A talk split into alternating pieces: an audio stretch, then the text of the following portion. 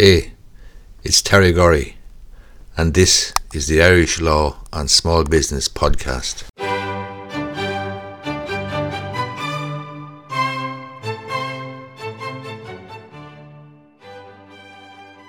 Okay, so today I want to discuss the Court of Appeal's decision there in the Enoch Burke appeal.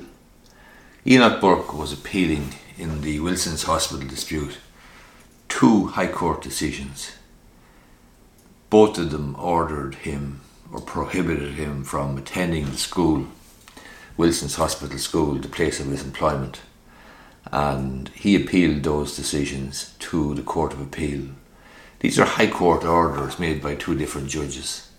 He said that they were unconstitutional, unlawful, illegal, and so on and so forth. But the Court of Appeal dealt with the appeal today.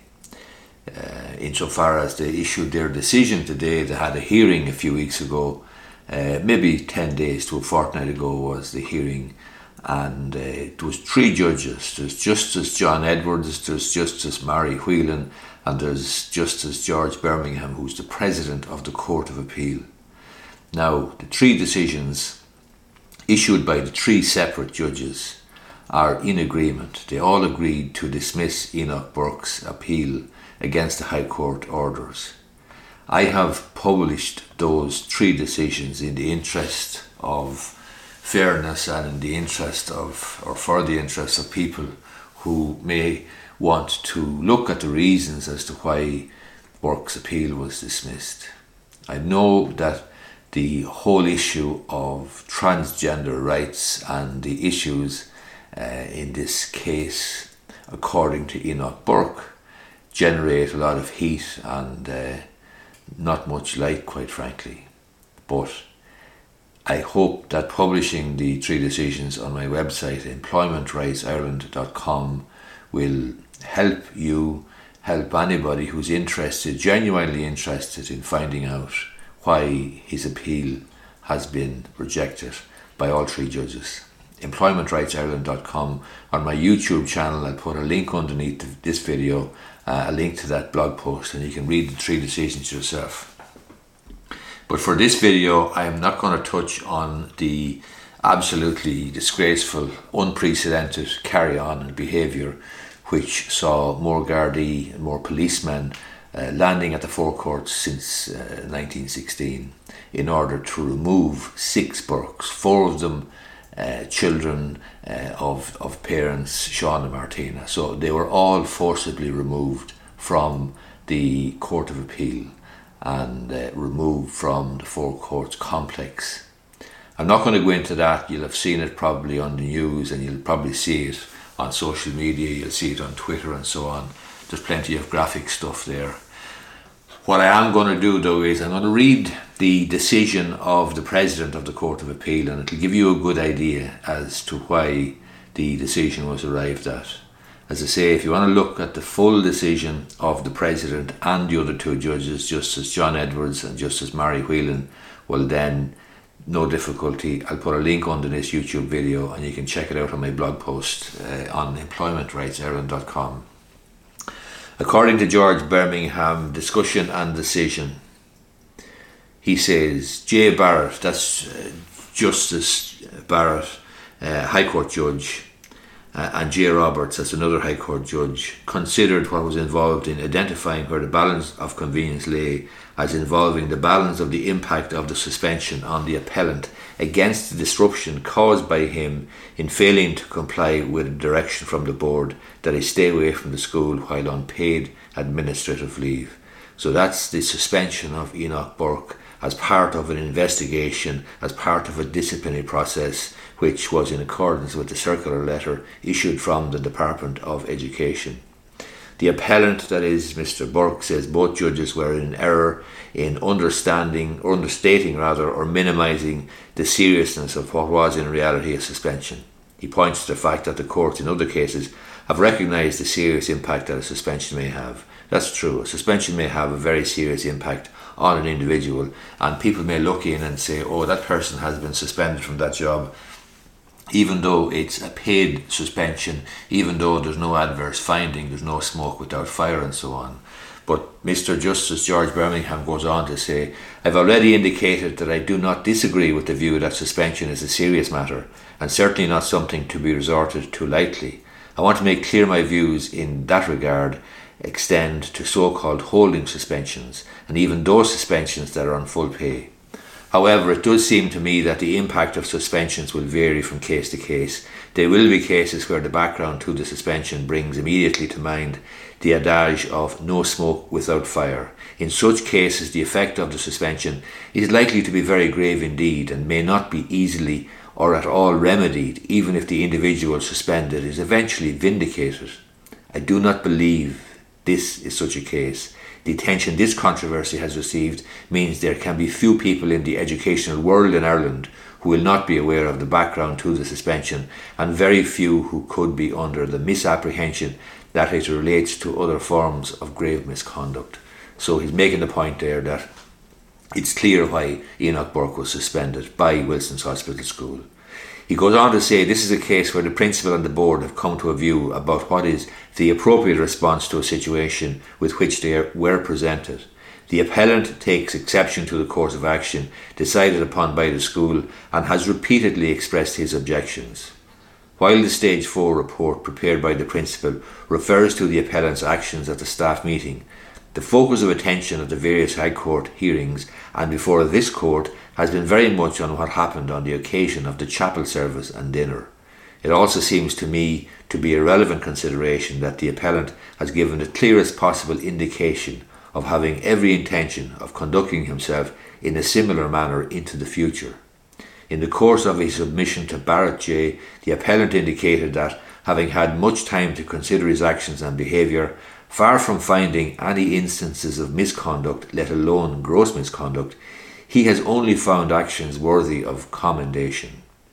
He asserts it is to be commended that he had the courage to respond to the principal, telling her that her transgenderism was an abuse of children and a breach of their constitutional rights to the free profession and practice of their religious beliefs, as the Constitution says. When asked the direct question by me whether, even at this stage, he has any regrets about interrupting a religious service, his response was to say he felt he was to be commended for what he did. It also seems to me to be the position that the position of the child at the centre of the controversy requires consideration in the context of identifying where the balance of convenience lies. With parental support, the child indicated a desire to transition. In those circumstances, while it is not inconceivable that an accommodation satisfactory to all could have been reached, given goodwill and flexibility on all sides, it would seem at this stage, given the attitude taken by the appellant, that it is not possible to meet simultaneously the desires of the child and the parents on the one hand, and the appellant's concerns on the other. If that is the choice, and I am afraid that by reason of the appellant's actions it may well have in fact come to that, I would be of the view that the wishes of the child and parent parents must prevail. So he's saying there that if that is the choice choice between the desires of the child and parents on the one hand and Mr. Burke's concerns on the other, then he says that I would be of the view that the wishes of the child and parents must prevail. I turn now to the observation by Barrett J, that's the High Court judge, that this case was not about transgen- transgender issues, remarks echoed, or certainly I suspect in the mind of the appellant, by the remarks of Roberts J, another High Court judge, that there was no attack on the religious beliefs of the appellant. I am of the view this case is not about what the appellant has chosen to describe as transgenderism, and I would prefer to express my views in terms of the fact that the case is not about transgender rights. I cannot but believe that the term, as used by the appellant, is a somewhat pejorative one, as is his use of the term transgender ideology. These are phrases I prefer to avoid. I do not believe they are phrases that in today's Ireland would find favour with transgender individuals, and I would wish to respect their preferences in that regard.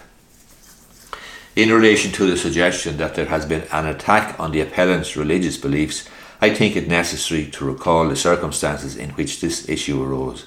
A pupil in the school, along with the child's parents, informed the school authorities of a decision that had been arrived at and sought the support of the school. The school was therefore presented with a choice to respond positively or to reject the request. If the request was rejected, it would, involve, it would involve saying that the school would be a cold house for the pupil involved. The school authorities took the position that the pupil would be facilitated and that the ethos of the school required that this be so.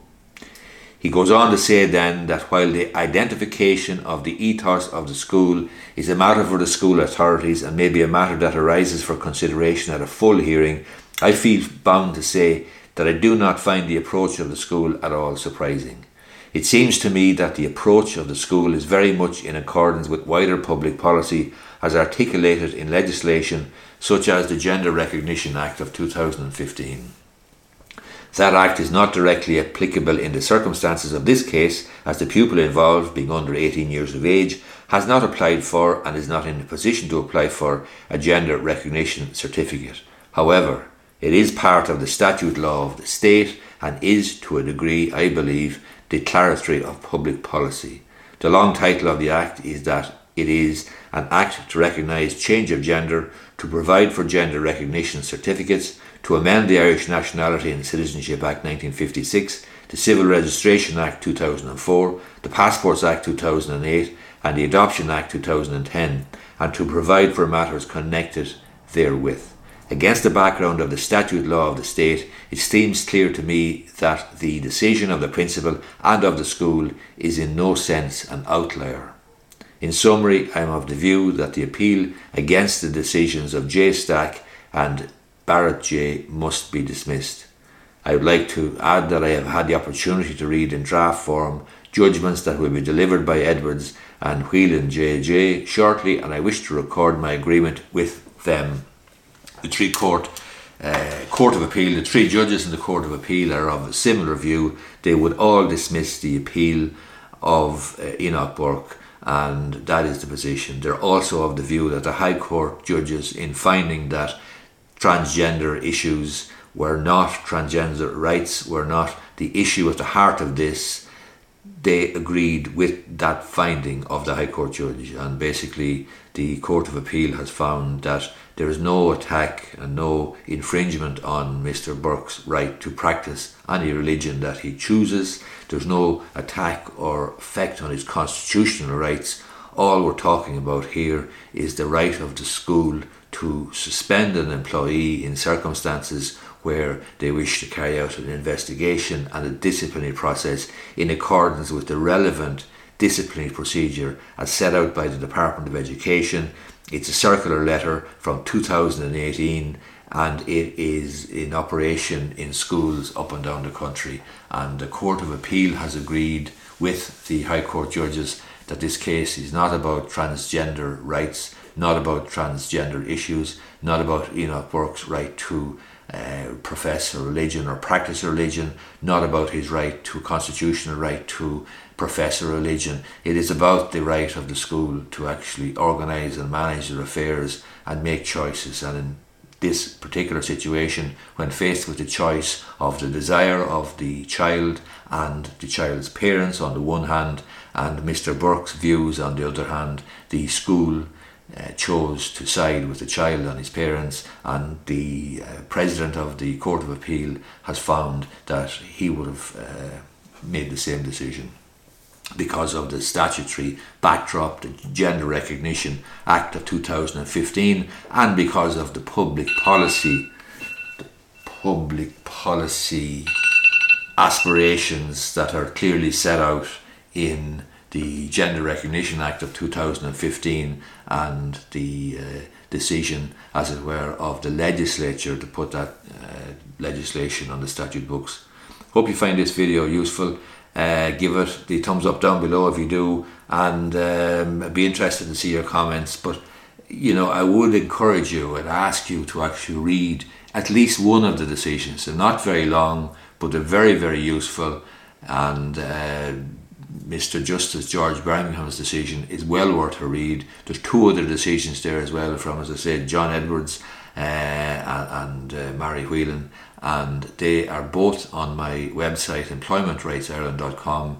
There's in a blog post, just click the link and have a look, read it yourself before you get up on your high horse and go bananas about what's this country coming to and so on and so forth. Thanks a lot.